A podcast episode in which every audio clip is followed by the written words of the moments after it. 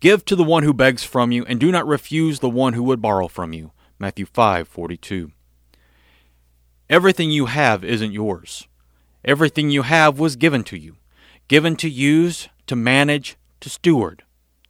What do you have that you did not receive? If then you received it, why do you boast as if you did not receive it? Why should you be stingy with the abundant blessings God has given to you?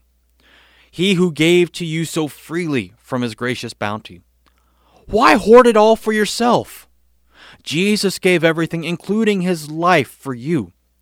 Why do you want to keep things to yourself? Give it away freely.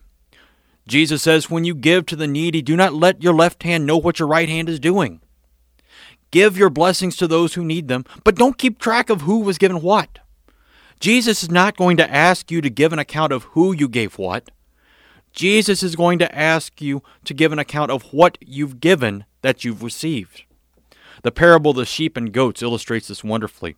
They were judged based upon their action or their inaction. They didn't even know what they had done or not done. But Jesus tells them, As you did it to one of the least of these, my brothers, you did it to me. And as you did not do it to one of the least of these, you did not do it to me. Consider your giving in light of what you've been given. Amen.